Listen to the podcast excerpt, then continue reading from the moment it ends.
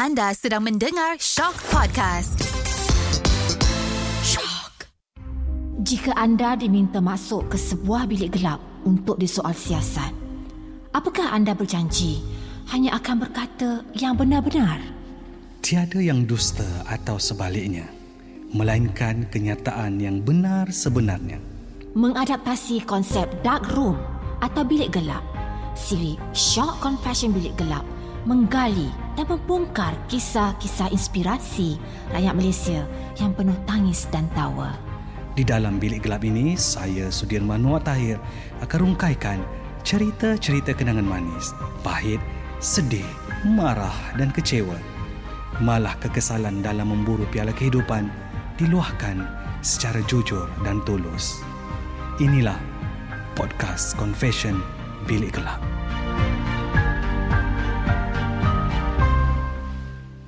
Assalamualaikum warahmatullahi taala wabarakatuh. Anda kembali bersama saya Sudirman Muhammad Tahir dalam Shock Podcast Confession Bilik Gelap. Istimewa pada episod kali ini saya datangkan seorang lagi tetamu yang akan berkongsi cerita dan kisah beliau uh, sehinggalah menjadi seorang pada hari ini yang mana kita lihatnya di kaca TV dan pastinya juga kita mendengar suaranya yang yang sedap tu uh, di corong radio era stesen nombor 1. Ini dia saya bersama dengan Radin. Hai Sudir, Assalamualaikum. Ah, tengok dengar suara dia. Saya tercampak, tercampak ni. ha. Sihat Sudir eh? Alhamdulillah. Long time no see. Betul. Kan selalu nampak dekat event je apa semua kan. Ya. Saya saya selalu kalau PC, saya as a Dia MC. host kat depan. Ah, lepas tu Ah. Sudir dia akan interview orang. So Ah. macam hi Sudir. ha. Radin, hari tu kena COVID kan? Betul. Macam mana keadaan? Dah okey ke sekarang? Uh, jujurnya Sudir, saya kena Ya. itu bulan 2. Simptom saya tak teruk mana lah sebenarnya. Okey. Saya ada just sore throat, ada demam-demam sikit. Deria rasa semua okey. Ah, cumanya macam sampai sekarang ni, saya ada still batuk tau. Ha. Ha, batuk tu dia still on off on off. Kadang-kadang bila kita bercakap, bila kita MC, bila kita buat kerja, Mm-mm. bila kita batuk tu rasa macam kita kita rasa tak bestnya rasa macam Kan. ni. Ha, dia akan kita risau takut perception orang. Betul. Ha, takkan kita nak beritahu eh aku pernah kena covid. Ha, ha. Ha, benda tu lah yang sampai hari ni. Yalah, mungkin ada orang masih belum boleh terima kan dengan Betul. pesakit COVID Hmm. ni. Ha, ada orang mungkin orang yang dah yang boleh terima sebab dia alumni. Ya, so Ha. kita samalah. Ya, kita, Kita alumni. Ha, dia macam tu. Okey, sebenarnya saya dah mengenali Radin ni dah lama juga kan. Time tu kami di Karangkraf. Betul. Ha, kita pernah bekerja sama. Lepas tu saya melihatlah macam mana seorang Radin ini peningkatannya dari satu fasa ke satu fasa sehingga dia berada pada uh, tahap dia sekarang. Radin memang bercita-cita menjadi seorang penyampai radio. Okey, cerita dia macam ni Sudi. Apa pun saya nak uh, confess kat sini, waktu mula saya masuk industri, Sudi adalah antara rakan saya yang rajin tolong saya sebab saya dulu show saya malam, Betul. Super 40 era, Top Ha. 40 era. So every night saya akan interview dengan selebriti. So kita ni tak ada pengalaman, kita ni tak ada cerita, kita ni tak ada kawan dengan artis. So saya setiap kali petang saya akan Sudi, tolong Sudi yang ni nak tanya macam mana. Sudi macam ni macam mana. Kadang-kadang saya jadi segan, tapi Sudi never say no, never eh, never say no. So itu yang membuatkan saya rasa macam, ui baiknya. Dia tu yang saya kata, rezeki saya bila dikelilingi rakan-rakan yang cukup baik, dia ada bila kita susah lah. Ah, bila kita senang dia, dia boleh tepuk untuk kita. Ah, Itu yang saya happy sebenarnya. Thank you Sudi for that. Thank you Radin. okay, jenis saya sebenarnya Sudi. ha. Mungkin ramai yang belum tahu atau ada ada yang nak tahu. Okay, saya sebenarnya saya adalah seorang yang inginkan sangat nak jadi pembaca berita. Okey. Okay, dulu saya pernah masuk 2012 adalah pencarian host painting, Uh-huh. mencari untuk anu- anugerah skrin. Okey. Okay, uh, nombor tiga. Lepas tu second year saya masuk lagi, yang tu saya dapat top 10. Dan tu saya dapat saya pakai braces. Okey. Okay, rezeki saya belum pergi kat situ. Okey. Uh, belum pergi kat situ. Tapi rentetan pada situ, saya masih lagi pergi audition, saya masih lagi pergi casting, saya pergi. So daripada Ipoh sampai KL, every weekend saya akan pinjam duit arwah mama saya. Hmm. Ma nak pergi KL lah Ma Ada apa Ada ni ni ni ni Sampaikan dia kata macam Aduh kau ni ha, Dia Mak-mak Ya, Mak-mak betul. dia, dia bukan tak nak tolong Tapi dia tak nak anak dia hampa Yelah betul. ha, Saya ingat every weekend Saya akan pinjam 100 dengan arwah mama Mhm. So pergi balik tiket RM26 Ipoh KL So dah Situ dah 52 Mhm. So balance tu adalah duit taksi Balance tu adalah duit uh, Makan lah nak makan minum. ha, Memang memang itu Saya punya life dulu Okey. Kan Lepas tu Perjalanan hidup saya Perjalanan seni saya Saya first Saya intern dulu kat TV3 Okey. Lepas tu saya kerja dengan Public Bank selama 2 bulan. Saya berhenti Public Bank because saya nak masuk competition tu lah. Saya dapat top 10 tapi nak apply cuti 2 hari tak lepas. So Saya berhenti. berhenti 24 jam. So bagi tahu mama, mama nak pergi KL lah. Ada apa ada ni ni? Ikut kamu. Sebab time tu yang bank tu uh, permanent. Okey. Permanent. Yelah. Seorang remaja berusia 23 tahun, freshie, duduk dekat Ipoh, gaji yang agak sedap lah time tu. Betul. Tapi saya tinggalkan because saya, saya jiwa saya bukan jiwa banker lah. Radin tetap nak jadi pembaca berita Time juga. tu, time Ha. tu kan. Nak keluar TV sangat kan. Ha. Nak keluar TV sangat. Balik rumah abang saya marah. Ha. Marah sebab kita dah ada permanent job. Okay. Sebab dia time tu dia lawyer. So dia nampak benda tu kau kerja kena betul lah. Betul. Kita anak lelaki something like that abang concern kan. Mm, mm, mm. So saya masuk competition tu saya dapat top 10 then saya menganggur lebih kurang dalam sebulan dua. Tu rasa rasa tak best. Rasa macam sama bila aku nak pakai duit mak aku Minta, ni. ah. Sama bila ni kita anak lelaki kita ada tanggungjawab kan. So saya rasa Sebab tu kita bagi mak duit Betul kan. Ha. Betul So saya pinjam laptop adik saya Saya apply online craft time tu Dia ada open vacancy Mm, mm. Lepas tu saya pergi interview apa semua Alam saya Diberikan peluang Untuk menjadi music exec majalah maskulin Dekat situ saya jumpa Sudir Ya. Dekat kumpulan media Karang Craft Betul. 2014 Betul. Okay Lepas tu saya kerja lebih kurang dalam 10 bulan Time tu Era ada buat competition Untuk mencari new announcer Mhm. ha, Tapi radio station yang sebelah lagi Mm, mm. pun ada buat benda yang sama. Tapi beza dia kena datang audition. My first intention saya tak pernah langsung turn out jadi radio announcer. Okey. Tak tak ada, tak ada langsung dalam gambaran hidup saya ni tak ada. Yelah sebab, sebab Radin nak jadi pembaca berita. Baca berita. Ha. Ha. lepas tu bila saya saya tak nak ah kawan saya Din datang ah yang ni ada buat audition. Oh aku tak nak, aku dah give up. Time bukan give up time tu. Bukan aku nak. Ya okey. Ha, tapi weekend tu saya ingat lagi kawan saya bawa saya pergi PJ time tu ada food festival. Mm-mm. Dia hantar Eden kau buat short video Era looking for new announcer Kau just hantar video je Mm-mm. Tak lepas tak lepas lah Kalau Mm-mm. lepas okay Mm-mm. Saya buat video tu Pak besok tu Saya dapat call daripada Era Which is Shaq time tu ha. Dia call saya Kau dapat untuk datang audition Okey. Besok So besok tu saya apply cuti dengan bos Daripada Shah Alam saya datang sini. Saya datang sini memang Kita tak tahu dress up As a entertainment punya industry. Saya datang pakai blazer Pakai loafer Pakai slack. Ha, ha, ha, ha. Kerja kadang-kadang memang macam gitu. Yelah betul. Ah kan? So pergi datang sana Kita tengok dengan ada Yang someone memang Insta famous Followers that time dah 40k Yang datang rambut ungu Yang datang memang steady. Yelah. Kita ni siapa ni? Ha, ha. Ha, kan? So perjalanan saya ke starting kat situ. Lepas tu Alhamdulillah saya terpilih. Uh, Sebenarnya Time tu era hanya mencari 8 orang contestant. Saya orang yang ke-9 Hmm. So jenis saya selama 2 minggu Saya cuti tanpa gaji dengan Karang Craft Mm-mm. Lepas habis training sebab sini Saya keluar rumah pukul 6 pagi Habis sini pukul 2 Habis sini saya akan pergi kerja Karang Craft Within 2 weeks untuk settlekan kerja Alhamdulillah rezeki saya kat situ Saya menang uh, Saya ditawarkan kontrak setahun dengan era So Sampailah sekarang. Sampailah sekarang so, Dari setahun sekarang dah. uh, Ni masuk tahun ke-8 lah Alhamdulillah Ah. uh, First day saya dengan era Kalau tak kalau tak silap saya 4 Disember 2014 Hmm. Itulah cerita dia Dah 8 tahun Radin. 8 eh. tahun sudah Dalam pada dalam pada tak nak jadi penyampai radio tu. Ha kan nak jadi uh, pembaca berita. Ya. Ha rezeki Radin di sini kan. Radin menyelusuri satu perjalanan yang panjang kan daripada kampung dekat, dekat Perak tu Radin uh, berhijrah ke ke Shah Alam bekerja kan sehinggalah uh, sekarang ini macam Radin kata pinjam duit amat semua dan bila Radin dah berada pada tahap sekarang rasa lega macam mana yang Radin boleh gambarkan. Perasaan lega saya ni Sudir Sebenarnya dia sangat-sangat lega Bila saya sebagai seorang anak lelaki Mm-mm. walaupun tak pernah cukup tetapi saya ada perasaan uh, redha dan berterima kasih dengan rezeki saya ada adalah sebab saya mampu untuk menjadi antara anak yang boleh macam mana saya nak cakap wah Okey, arwah mama saya ni sakit. Sakit for 37 tahun. 37 tahun suffer uh, lung failure. Betul. Okey. So alhamdulillah dengan rezeki saya ni saya dapat memastikan makan pakai mak saya, duit ubat dia, duit hospital dia, duit kelengkapan dia. Maksudnya kalau dia nak kerusi roda saya mampu belikan, dia nak aircon saya belikan. So itu adalah kelengkapan-kelengkapan dia. Ha, sebab saya cakap dengan adik-beradik saya, sebab dia orang ada kat Ipoh. Saya tak ada. Betul. Ha, sebab dulu kita terbalik Waktu belajar Adik-adik saya semua boarding school mm-hmm. Saya je dekat rumah Okey. So bila kerja ni jadi terbalik So saya cakap dengan dia Saya sebenarnya Saya tak ada masa nak Every minggu nak balik mm. Yalah sebab kita kadang Radio ni Kadang sebab eventnya Sabtu event. Ahad. Ah, Ah. sebab saya pun ada buat kerja lain macam wedding MC, dinner show, event.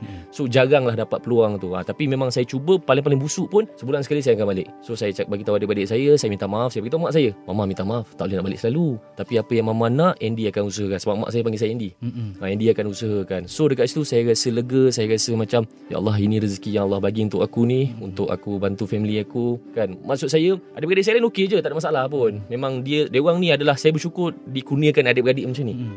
yang sangat memahami yang boleh menjaga mak arwah mak saya sebaik-baik mungkin dan, dan saya rasa rezeki saya ni adalah berkat doa mak saya. Hmm. Itu yang saya rasa macam saya rasa lega lah, lega. Ah dekat situ lah. Dengan apa yang Radin uh, dapatkan uh, cukup membanggakan lah pada arwah mak kan yang Mhm. dia sempat melihat kejayaan Radin Mhm. sebenarnya. Saya sebenarnya Sudih, Alhamdulillah uh, perjalanan hidup saya sebagai seorang dia bukan bukan, bukan dikonsiderkan sebagai anak seni lah sebagai macam mana saya kata penyampai radio dan juga TV host ni memang nak katakan struggle tu tidaklah struggle mana pun sebenarnya kalau nak comparekan dengan orang lain Mhm. kan tapi rezeki because of saya tak pernah tak pernah terfikir yang saya ada fan club sendiri Betul. Radio Rangers Ada orang datang Orang kata Eh akak dah dengar suara kau Akak suka suara kau So for me benda tu Walaupun tak dapat awards Tapi saya rasa macam Eh Alhamdulillah kerja aku orang dengar Betul. Cukup sudah uh, Cukup kan Dan pada tahun 2017 Alhamdulillah rezeki saya Saya dapat penyampai radio popular. PPPH Itu pun rezeki saya, saya saya tak tahu nak gambarkan benda tu macam Ya. mana Sebab benda tu dalam hidup saya Saya masuk industri adalah Untuk kejar impian saya Mhm. Dan tolong family saya. Itu je. Mhm. Tak pernah terlintas untuk saya memikirkan oh, Populariti. Tak ada. Ha-ha. tak ada. Walaupun orang kata ah, Tipu lah. Tak. Tapi untuk saya itu. Sebab bagi saya Saya pernah meletakkan Kalau umur saya 26 Saya tak dapat apa yang saya nak Saya akan stay Kerja apa yang saya ada kerja sekarang. Mhm.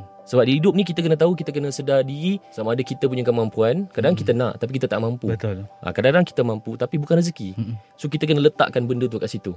Perjalanan career saya ni Dia dia bila dia snap Bila arwah mak saya Sebelum dia meninggal uh, Arwah mak saya dia sebelum meninggal Dia jatuh katil Mhm. So saya sempat balik ke Ipoh Time tu saya dekat bank Mhm. Cousin saya call Balik cepat mama jatuh katil Mhm. Saya memang dah tak tahu nak fikir apa Sebab itu je yang tinggal Arwah Mhm. bapak saya dah meninggal 11 tahun lepas Mhm. uh, So tu je ada Saya balik Saya speed Saya sampai-sampai Memang memang uzur lah. Memang keadaan tu uzur. So besok tu baru dia panggil semua adik-beradik. Kebetulan time tu Secara mara semua balik Dapat balik. Uh, Dapat dilonggarkan PKP time tu. Mhm. Lepas tu Adik-beradik semua Semua minta maaf apa semua Saya tak sempat minta maaf. Arwah yang minta maaf dengan saya. Mhm. Saya macam Kenapa ma? kan? Mhm. Oh mama minta maaf. Terima kasih Sebab banyak ambilkan duit kamu. Itu sudah Untuk saya sebagai seorang anak Saya rasa macam Allahu Akbar.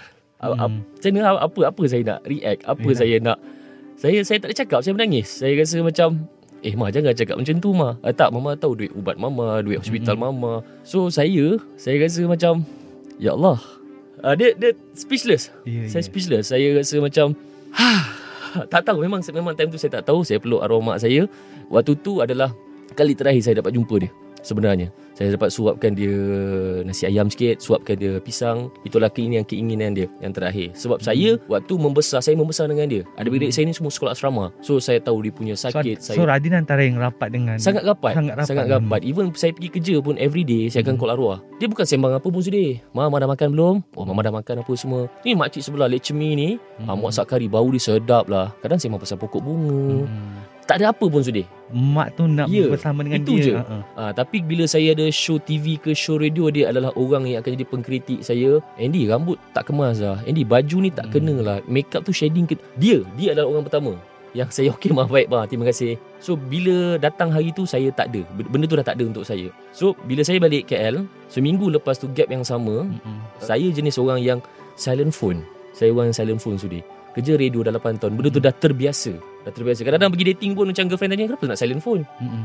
kan? Kita bukan nak sorok apa tidak. Mhm. tapi memang dah terbiasa. Even macam ni Dah memang automatically Masuk dalam kepala otak Masuk tempat orang Pump silent phone. Mm-mm. Even tidur pun saya silent phone. Mhm. Ah, Saya memang jenis macam gitu. So waktu malam tu Malam hari Rabu Time tu saya ingat lagi 17 hari bulan.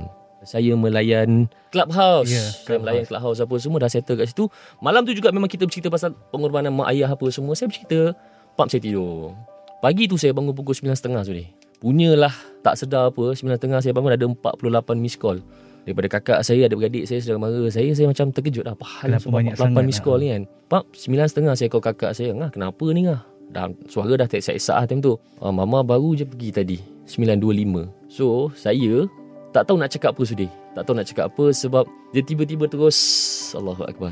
Dia jadi Hmm. macam Macam tu saya flat. Ada 48 miss call. Yang banyak-banyak tu kenapa ngah Mhm. Oh sebab mama bangun pukul 7 lebih Tadi memang nak cakap dengan kamu Mhm. Adik-beradik kita orang semua ada Saya saya tak ada Mhm. Dia cakap nak cakap dengan anak aku Dia kata So saya sangat-sangat Terkilan dekat situ lah Saya sangat-sangat terkilan Tapi saya bersyukur Bila hari yang kejadian tu Saya bersyukur manager saya Tu Eddie Kawan saya Pacak adalah Antara individu yang Susah Senang dengan saya yang pergi buat Pergi balai polis report Nak minta surat kebenaran rentas negeri Yang drive kereta. Saya memang Tak tahu nak cakap apa. Saya je sempat Along the way nak pergi ke Ipoh tu. Saya sempat update status kat Instagram je. Doakan mak saya Mak saya dah meninggal. Itu je Dengan saya baca Yasin. Along the way tak, Saya tak tahu apa. So bila saya sampai Ipoh Saya nampak Dekat tengah-tengah tu ada orang baca Yasin semua. Itulah antara momen yang saya rasa aku pernah hadap benda ni dulu 10 tahun lepas Bila which ayah is meninggal. ayah meninggal. Mm-mm. So bila arwah mak saya meninggal ni saya jadi apa lah.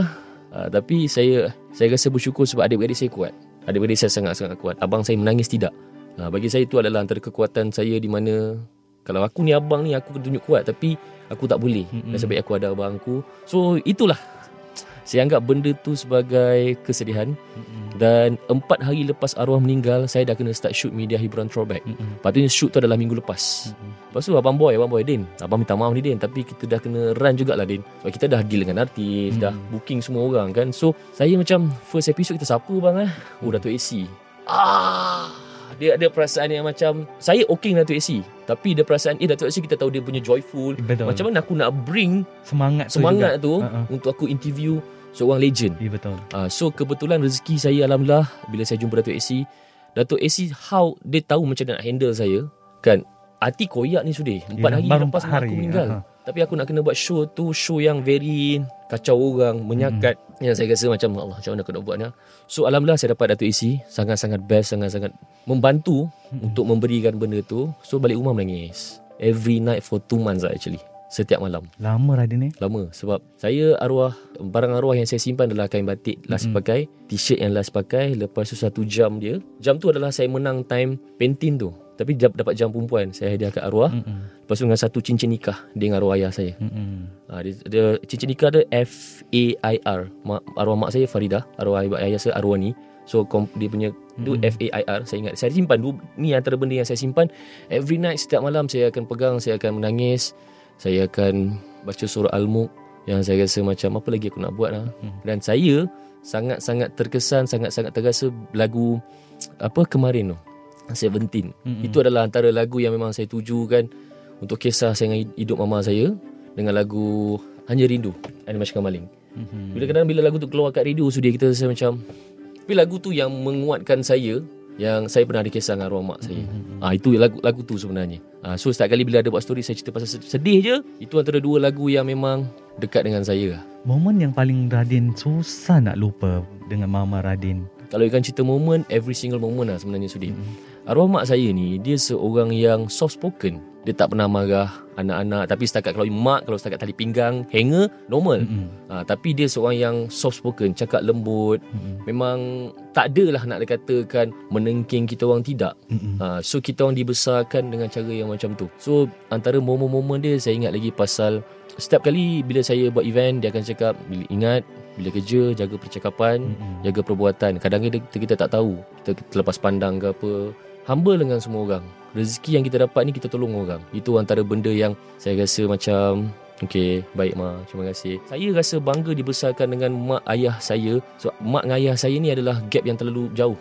Sebab kita orang adik-beradik tak tak menganggap mereka ni sebagai uh, kawan. Kita memang menganggap dia sebagai orang tua. Sebab kadang-kadang ramai je kawan-kawan saya yang menganggap Mak ayah dia kawan. kawan. Ha. Ah, kami tidak. Supaya Ah, lebih bonding orang betul, katakan. Ha. betul. Ah, kami tidak. Ah, tapi kami dibesarkan dengan cara orang kampung. Mm-mm. Ah, kami dibesarkan dengan cara macam tu yang saya rasa aku bersyukur adanya aku ini adalah didikan mak dengan ayah aku dan macam mana kami bonding adik-beradik kita sepakat adik-beradik kat situ yang saya rasa ah yes lagi satu arwah mak saya kata macam mana korang dah kahwin ke apa ke ingat adik-beradik jangan putus Hmm. Ah, adik-beradik jangan putus macam mana sekalipun. Kan yang lelaki-lelaki ni tanggungjawab koma adik, koma. Orang orang Yelah, orang ha, kan? Ha, ah, ha. tanggungjawab koma ni adik-beradik koma ni. So benda-benda tu yang saya pegang. Sebenarnya sudah setiap lepas arwah meninggal ni perjalanan hidup saya ni sebenarnya kosong.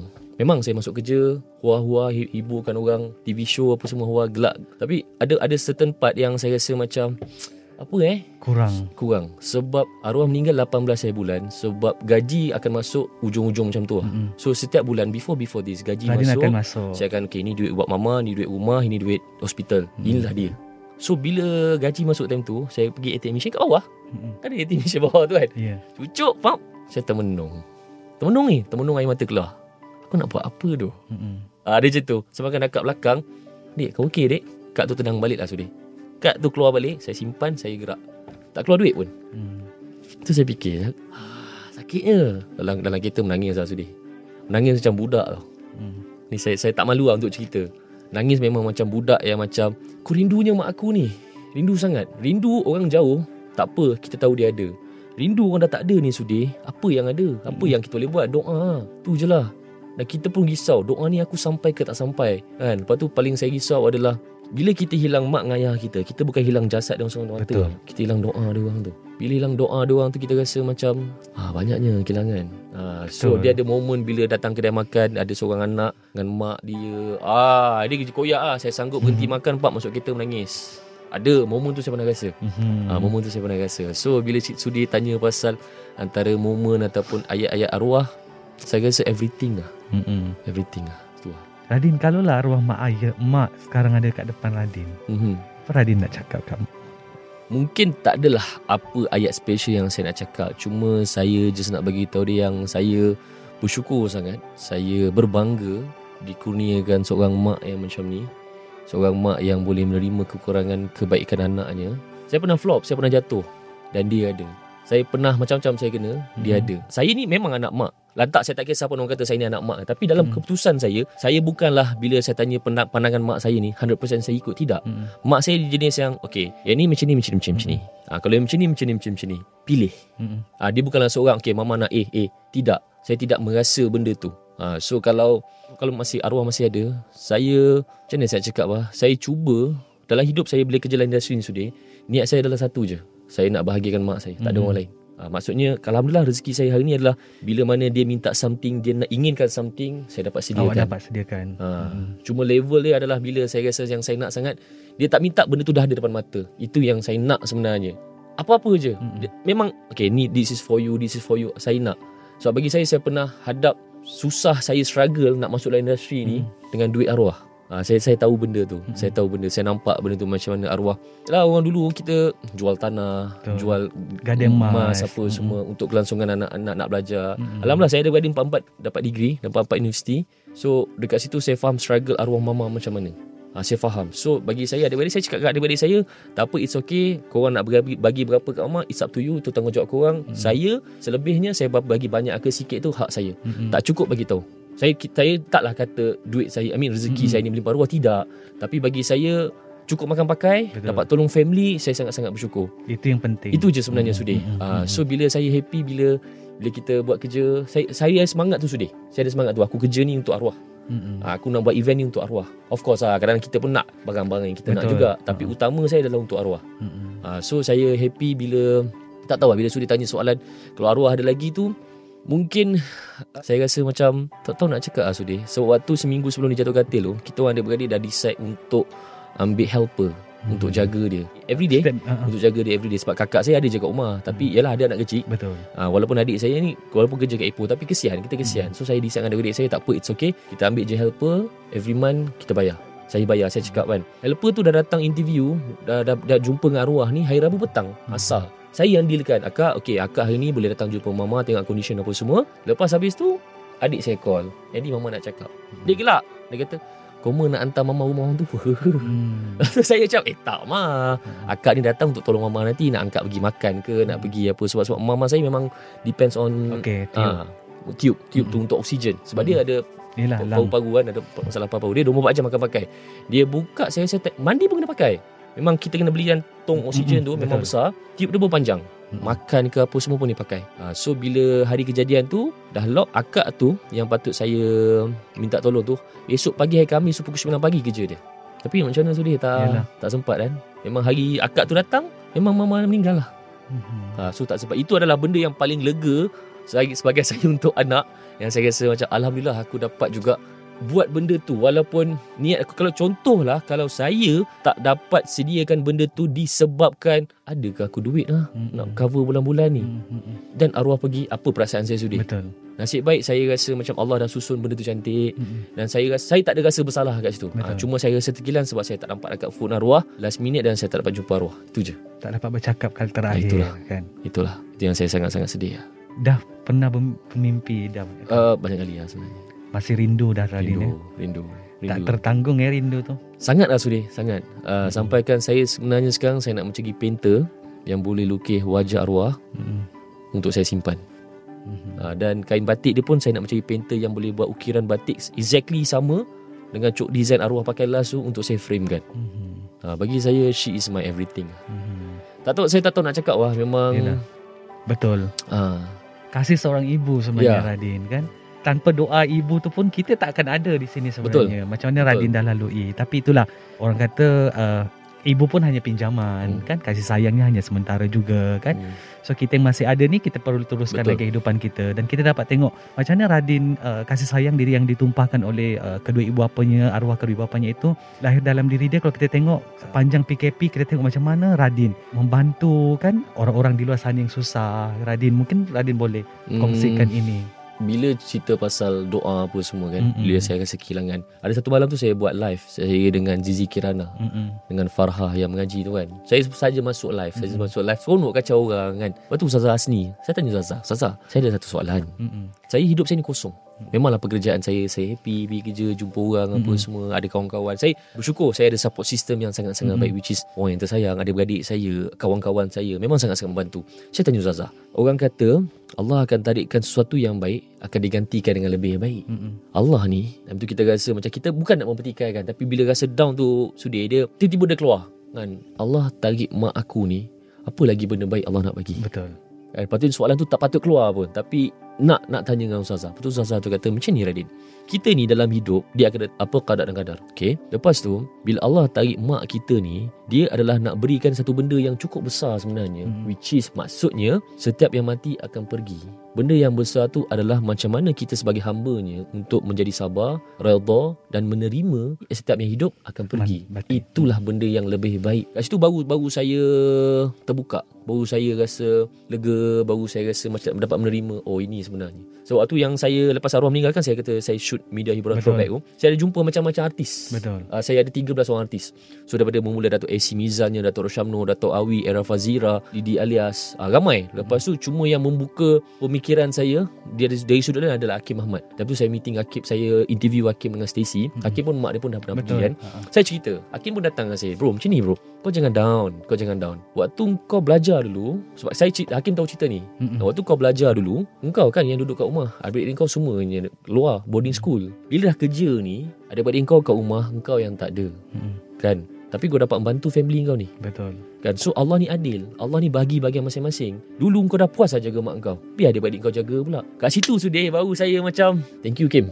Thank you so much Kim Kita kita bukan nak apa sudah Kadang-kadang kita ni so sesal yang Ha. Radin rasa pada awalnya tu dah Lega okey, dia, dia, dia jadi lega Dia jadi lega macam betul, oh, saya lah. dah pernah jaga. Ah kan. So, Saya rasa macam Ya Allah. Tu Saya cakap setiap individu yang saya jumpa Lepas arwah meninggal tu Memang betul disusun. Memang Allah dah atur Kau akan jumpa ni Ini pengajaran dia. Mm-mm. Kau jumpa orang ni Ini pengajaran dia. Ah, So Hakim thank you so much lah brother. Saya Sampai sekarang lah Saya ingat lah. Mm-mm. ah, Hakim Ahmad kan. Bila saya interview tu Dia cerita Eh bro kau relax Kau relax. Mm-mm. Kau relax Aku pun pernah hilang mak lah. Mm-mm. Aku pernah rasa benda ni ah, Dulu waktu zaman belajar Kau dah puas jaga mak kau. Sekarang ni adik-beradik kau pula jaga dia. Bahagian masing-masing. Mm-mm. ah, Bila dia cerita bahagian masing-masing tu Itulah kan? Betul. So nak mencari pengganti seorang mak tu memang takkan ada lah Tak Kak tak. Radin kan betul. Sebab ibu kan Hmm. kasih dia lagi lah dan kita tahu macam Radin pun ada perancangannya akan berumah tangga Alhamdulillah. kan. Jadi cumanya ialah bila kekasihnya akan menjadi suri di hati tu akan jadi satu cerita yang berbeza Hmm. lah pula Radin. So mungkin ialah yang diharapkan daripada isteri tu adakah mungkin nak ialah kita nak suruh minta jadi macam mak tak boleh Betul. Ah, kan. Ha. Betul. Saya dengan pasangan saya sekarang ni pun InsyaAllah Doakan yang baik kan? Saya tak mengharapkan banyak. Sebab dia pun dah faham saya Dia pun tahu. Saya ni seorang yang manja. Saya sangat seorang yang manja. Mm-mm. ha, Maksud saya manja ni dari segi Saya percaya dan saya yakin Setiap lelaki ni khalifah Setiap lelaki ni ketua. Tetapi ada juga benda-benda Seorang ketua ni salah. Mm-mm. So seorang ketua ni memerlukan Awak yang ni salah. Yang ni macam ni benda ni. Yang ni macam ni. Mm-mm. So saya sebagai lelaki saya perlukan wanita yang macam tu yang akan dalam hidup saya. Saya takkan meletakkan perbandingan antara dia dengan arwah mama saya. Cukup dia boleh menerima masa lampau saya dan boleh bersama-sama masa hadapan saya. Cukup hanya dia boleh bersusah senang dengan saya, siang malam dengan saya, sakit sihat dengan saya. Itulah antara benda untuk yang yang saya harapkan kepada pasangan saya. Sebab kadang-kadang kita kena fikir yang perancangan kita ni, kita ada perancangan kita dan perancangan Allah. Perancangan Allah yang akan lebih baik daripada Lebih perancangan baik, kita. betul. Ha, cuma kita tak tahu apa yang terbaik untuk diri kita. Kita tak tahu apa yang akan berlaku kan. Ya, yeah. so hoping for the best insyaAllah. Kalau cerita pasal kahwin ramai je akan tanya bila nak Betul. kahwin apa, bila nak kahwin apa semua. InsyaAllah perancangan tu ada. Cumanya tengah mencari masa yang sesuai. Sesuai. InsyaAllah kalau ada sampai lakatnya. InsyaAllah. Uh, Saya tertarik bila Radin uh, kan dalam perjalanan kerjaya Radin sehingga hari ini of course arwah mak sentiasa ada dengan Radin kan uh, dan ialah macam mak sanggup ni jual ni dan sebagainya kalau mungkin dalam bilik gelap ini uh, Radin boleh kongsi titik terendah dalam hidup Radin bila yang berlaku ketika itu Saya titik terendah dalam hidup saya sebenarnya. Saya ada pen, ada a few lah. Ada a few bila mana kita cuba masuk dalam industri starting tak berjaya. Mhm. Okay. Saya dulu saya pakai braces sudah. Okey. Saya pakai braces. Ya, ya betul. Ha, saya pakai braces. Saya mula-mula saya tengok Awal Ansyari. Saya adore dia. Dia, dia is my idol Mhm. dalam industri. Saya macam, uh, ma nak buat nak pakai braces ah. Kenapa kau ni? Mhm. Dah gila. Ah, saya ingat ayat tu. Tak nak masuk TV. Masuk TV kenapa? Oh, nak masuk TV gigi, gigi kena cantik. Mhm. Tu je. Kan so saya decide saya pergi buat braces balik-balik rumah dia terkejut terkejut dia terkejut makcik saya siap guling tepuk lantai ni gelak punya hal kata saya nak masuk TV lepas tu dua bulan lepas tu saya masuk yang anugerah screen tu kan ada ada sikit-sikit kita keluar kat TV sikit kan so dia menangis lah dekat situ Ah, so bila cerita pasal titik terendah tu mak saya arwah mama ni dia ada time saya kat situ maksudnya dia tahu anak aku ni nak cuba ni Bersungguhnya bersungguh ni nak cuba kan nak cuba tiap-tiap minggu tiap-tiap minggu ni sudah Mhm. Ipoh KL, Ipoh KL macam-macam saya cuba. Kan masuk audition ni, masuk audition tu sampaikan satu tahap saya rasa tak apa Amah. Tak ada rezeki Amah. Saya pernah, pernah lah ada rasa down. Masuk rasa down bila kita kadang-kadang bila kita mengharapkan sesuatu. Contoh macam kita mengharapkan aku nak jam macam ni sebenarnya tapi tak dapat. Mhm. Nah, kita down lah. Kita rasa, Mah macam mana Amah tak dapat Amah. So, dia, dia akan dia dia adalah seorang yang tak apa, rezeki akan ada. Ha, dia punya dia punya nasihat dia kata sedekah, sedekah, sedekah adalah rezeki kau nanti. Mhm. Ha, itu antara benda yang memang saya takkan lupa sampai sekarang. Yang saya tahu arwah ayah saya dulu pun cakap, bila ayah dah tak ada, mak kamu ni queen. Mak kamu ni everything. Jangan berkira pasal rezeki dengan arwah mak. Alhamdulillah saya saya dengan adik-adik saya, saya tak dikurniakan sifat kedekut. Saya sangat bersyukur sudi. Betul. Ha, saya tak pernah berkira dari segi soal makan ke ataupun bagi saya benda tu dalam rezeki kita ada rezeki orang lain. Rezeki kita ni adalah bila mana dalam kita dapat gaji, contoh dapat gaji pak bayar duit kereta, bayar duit rumah, bayar ni, itu kan itu kan rezeki kita tu. Betul. Itulah rezeki tu orang bank tu. Betul. Ah kan rezeki kita adalah bila mana duit kita ni kita bantu orang makan, Betul. itu rezeki dia orang tu. Kita sedekah kat orang, itulah duit kita sebenarnya. Mhm. Ha, sebab kita ni pun to be frank tak baik mana pun sudi. Kadang pun ada semayang tertinggal apa semua. Kita tak sempurna. Betul. Ada dia punya silap, ada dia punya flop. So apa yang kita boleh buat adalah untuk meyakinkan diri kita rezeki tu akan ada. Hmm. Kecil ke besar tetap rezeki. Ha, benda ni saya saya nampak sebenarnya uh, rezeki sedekah ni saya cukup nampak bila mana saya tu saya, saya nak bagi potong rambut dekat bangsa. Dan tu saya jenis susah simpan cash. Mm-mm. Saya suka pakai kad. Dan tu saya dah nampak seorang pakcik jual raga. Jual raga. Raga-raga yang Yelah. Raga apa orang panggil yang anyaman kan Ya. Banyak Raga dia banyak sudah Saya dekat simpan Saya nak masuk Lepas tu macam Allah kesian je pakcik ni Saya cek-cek wallet saya kan Allah ada RM8 RM1 kan Saya keluarkan Saya tak buka tingkap Cik saya minta maaf cik Saya tak nak beli Mhm. Tapi ini je saya ada Saya bagi kat pakcik tu Mhm. Faham? Saya tutup tingkap Saya nak parking valet tu Waktu nak parking tu Tiba dapat call uh, Strangers number The number Okay uh, Radin kita orang dapat nombor awak Sekian-sekian-sekian So kita orang daripada Adidas Malaysia Hmm. So kita nak jadi awak one of kita punya family. So bagi saya saya macam ya Allah. Yelah. Ah dia dia, dia jadi macam Rezeki yang rezeki, datang. Ha. rezeki yang datang. Ah tu satu. Lepas tu saya percaya dengan rezeki sedekah ni bila mana uh, Abang Nas malam saya makan dengan Abang Nas. Saya makan apa semua. Then rezeki saya kat situ tiba-tiba uh, kawan saya ada kat ada kat Turki. Saya kirim dia jersey bola. Mhm. Saya kirim kat jersey bola. Lepas tu tiba dia hantar video. Din, jersey kau kau tak payah bayar. Apa hal bang? Ada budak Turki ni uh, hadiah kat kau. Dia budak Malaysia, student Malaysia. Oh, Ah, tapi yang duduk dekat Turki So hadiahkan kepada saya So saya jadi macam Ya Allah Best je lah Dia, dia perasaan seronok tu ada tau Sudi. Dia, dia bukan amount tu berapa Apa yang kita dapat Tidak Tapi bagi saya Sedekah ni dia punya kuasa tu kuat lah. Betul. Even Nabil pun banyak cerita dengan saya kan? Sebab saya every selasa Saya akan bersama-sama dengan Nabil dengan Syia So Nabil ba- saya suka. Show kita orang tu sekejap je Sudi recording. Ha, tapi bila dapat member-member yang boleh bercerita kan? Gelak-gelak. Bila kita gelak-gelak ha, bila kita jumpa kita bercerita dengan Syia pun cerita macam-macam. Bila dengan Nabil ni dah, dah kita pun faham perubahan dia apa semua. So ilmu yang dia kongsi dengan kita tu bagi saya aku ni jarang pergi ceramah ni tapi aku suka saya suka dah setiap kali datang era ni hari Selasa macam-macam yang saya dapat Mhm. ha, saya jumpa dengan orang, Orang macam yang ni berbeza yang kan? berkongsi kan Kau nak bahan aku Kau nak gelak aku Kau gelak Mm-mm. Tapi pada masa sama Saya dapat ilmu daripada dia Yang saya rasa Wish mahalnya ilmu kau ni Mhm. Mahal ilmu kau ni Betul. ha, Kita tahu apa yang basic Semayang, puasa Mhm. uh, Zakat tu kita tahu ha, Tapi di sebalik yang keliling ni Kita rasa macam Wih banyak ni aku tak tahu ha, So banyak benda yang Even Banyak lah macam Abang Nas Abang Nas pun sendiri pernah bagi tahu saya macam-macam yang itu sebab, sebab sebab saya ni suka kawan dengan orang yang berusia sikit Dia orang lebih. matang. Uh-uh. Uh, dia orang relax, dia orang saya taklah kata kawan sebaya tak, tak ramai-ramai je. Uh, tapi bila kerja kita sebagai pejabat radio ni, saya suka lepak dengan orang. Mhm. Betul. Sebab bagi saya dekat situ kita dapat ilmu, kat situ kita dapat idea, kat situ kita rasa oh macam ni sebenarnya. So modal-modal ni kita boleh guna time kita kerja. betul. Dan kita MC. Uh, so benda tu kita boleh pusing lah. Yalah. Dekat situ lah sebenarnya. Hmm. Kan banyak yang Radin apa orang kata kongsikan kepada kita sebenarnya yang yang saya pasti ada antara kita mungkin yang belum tak tahu yang mungkin selama ni tak ada idea sebenarnya pun apa kenapa dan sebagainya. Tapi sedikit sebanyak cerita Radin ini membuka mata kita sebenarnya kan? Daripada uh, cita-citanya te- tetapi uh, rezekinya di tempat lain dan dia masih berada di sini. Dan kita dapat tengok macam mana semangat dia itu yang tidak pernah luntur. Itu yang kita patut uh, pelajari dan paling penting sebenarnya adalah macam mana kita sebagai seorang anak berkhidmat eh dengan orang tua kita, kedua ibu bapa kita yang saya kira mereka adalah jambatan kita untuk kita berjaya saya uh, ke hari ini. Saya rasa tanpa doa mereka pun saya rasa kita nak capai apa yang kita nak adalah sangat mustahil dan Radin telah buktikan uh, benda itu. Saya berdoa kan semoga. Radin akan terus sukses dan juga orang kata semangat ibunya itu sentiasa ada bersama dengan dengan dirinya dalam apa jua yang yang Radin uh, buatlah lakukan.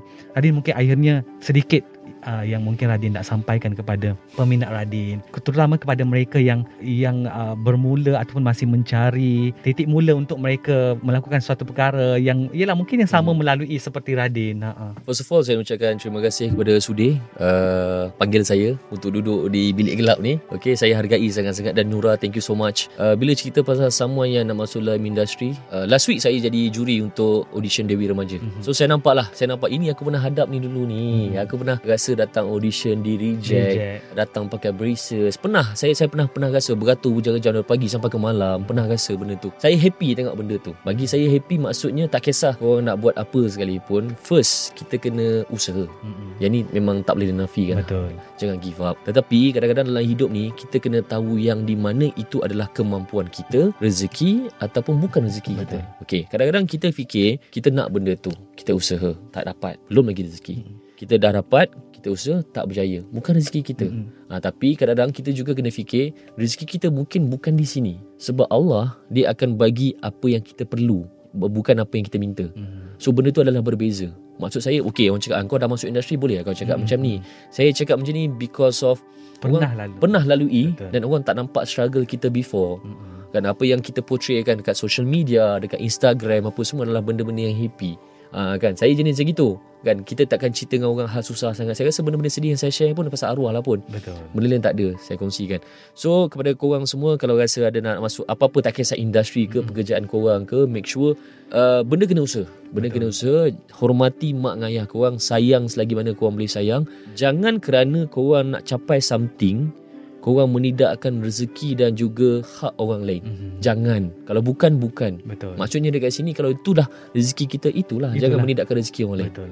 bagi saya benda tu susah nak buat sebenarnya. Ha, kalau benda tu diuji kat kita pun belum tentu kita boleh buat. Ha, tapi bagi saya itulah antara benda yang kita kena lalui dan kita kena make sure kan rezeki kita ni diberkati. Sebab kita pun kadang kita, kita tak tahu sudah. Betul. Ha, kadang-kadang mungkin dari segi pekerjaan kita Kita ada menggurus hati orang Kita ada buat orang terasa. Ha, So saya sendiri pun setiap kali Bila saya event ke Saya akan minta maaf dengan orang. Sebab kita kita tak tahu. Niat kita bila dah kerja tu Untuk menghiburkan orang Bergurau dengan orang. Betul. Kalau ada terasa hati tu Kita yang Kita tak tahu. Orang punya terasa hati ni Yelah bila melibatkan hati ni payah. Payah. Ah, ah, So dia pun tahu kan? Ah, So tu je. All the best for you guys. Dan thank you so much For having me here. Kita doa yang baik-baik saja Untuk kerjaan Sudir Dan juga kerjaan saya InsyaAllah. Jumpa lagi insyaAllah Terima kasih Radin. Apa satu perkongsian yang uh, sangat-sangat bermanfaat, inspirasi kepada semua orang. Sedikit sebanyak orang kata, ialah nak mencari titik mula itu dengan apa yang Radin telah kongsikan, saya kira boleh kita kita kita ikut. Tapi yang pastinya uh, kita jangan uh, putus asa kerana bila kita putus asa itu memang payah untuk kita nak nak mencari sesuatu untuk kita uh, lakukan dalam diri kita. Sekali lagi terima kasih kepada Radin dan teruskan bersama dengan saya Sudirman Tahir dalam Confession Bilik Gelap.